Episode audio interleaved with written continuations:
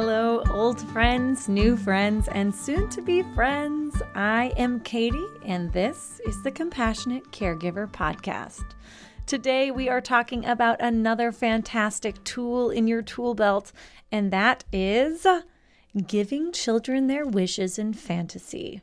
This is a super important skill for you to learn. If you don't know it yet, it's so easy. You need literally nothing to do it. This comes from the book How to Talk So Kids Will Listen and Listen So Kids Will Talk. It is a wonderful book. Uh, and they suggest that when you're trying to inspire cooperation from children or a child is edging closer and closer to the meltdown stage because kids want what they want, just like adults, right? We're all kind of working on managing our own expectations. And as they're inching closer and closer and closer, and they really, really want something that you can't or won't give them because you're allowed to say no. You are their compassionate caregiver and you know how to care for them lovingly. So, what do you do? Do you just hunker down? Do you put on your helmet and hit the deck? What do you do? I am here to suggest to you that instead of hiding or using uh, you know that scary voice parents and caregivers sometimes use that like little whisper and i'm gonna you know that kind of spooky one? Instead of using that to try to slightly threaten your child um, i suggest grant the child's wish but grant it in fantasy. So when the child is losing it because he wants a red beanbag which has happened in my class before. We were passing out bean bags. We didn't actually even have any red bean bags, so it wasn't really even a choice for us to just give him the red bean bag to help him for whatever emotional need that he was actually experiencing, which, surprise, surprise, is not about the red bean bag. Uh, we started trying to grant it in fantasy. So, this is a skill that you can use anytime, anywhere, any place because basically you're not going to give the kid what they want for whatever reason, and you need to find a way to help meet their emotional need.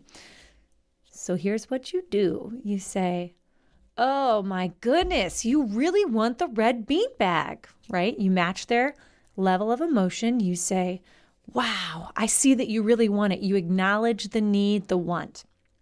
And then you say, what if we had a whole house full of red bean bags? Wouldn't that be amazing? Oh my goodness, I'm going to put my red bean bag on my head. Where are you going to put your red bean bag? You engage them in this fantasy play, and it magically, I still don't fully understand how it works. I wish I did. It magically dissipates for many children this deep desire to get what they want.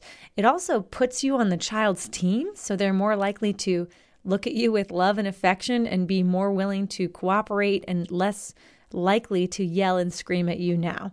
So, this is a really, really wonderful skill, and you can use it anywhere. At the DMV, you can use it at your mother in law's house. You can use it, you know, when the changing of the guard is happening between nanny and parent, and kids are kind of getting a little kooky. It's kind of the witching hour. That's a that's a tough one.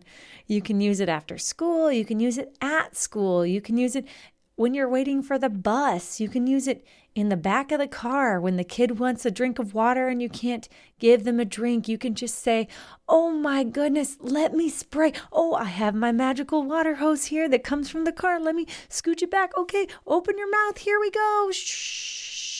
And a lot of times, not always, because children aren't robots, but a lot of times they will engage in this fantasy play with you. You'll see them smile and laugh, and that's when you know you're onto it.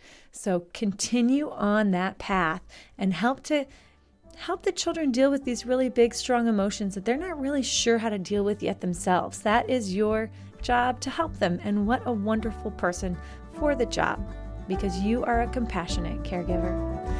Thank you so much for tuning in this week, and we will talk to you soon.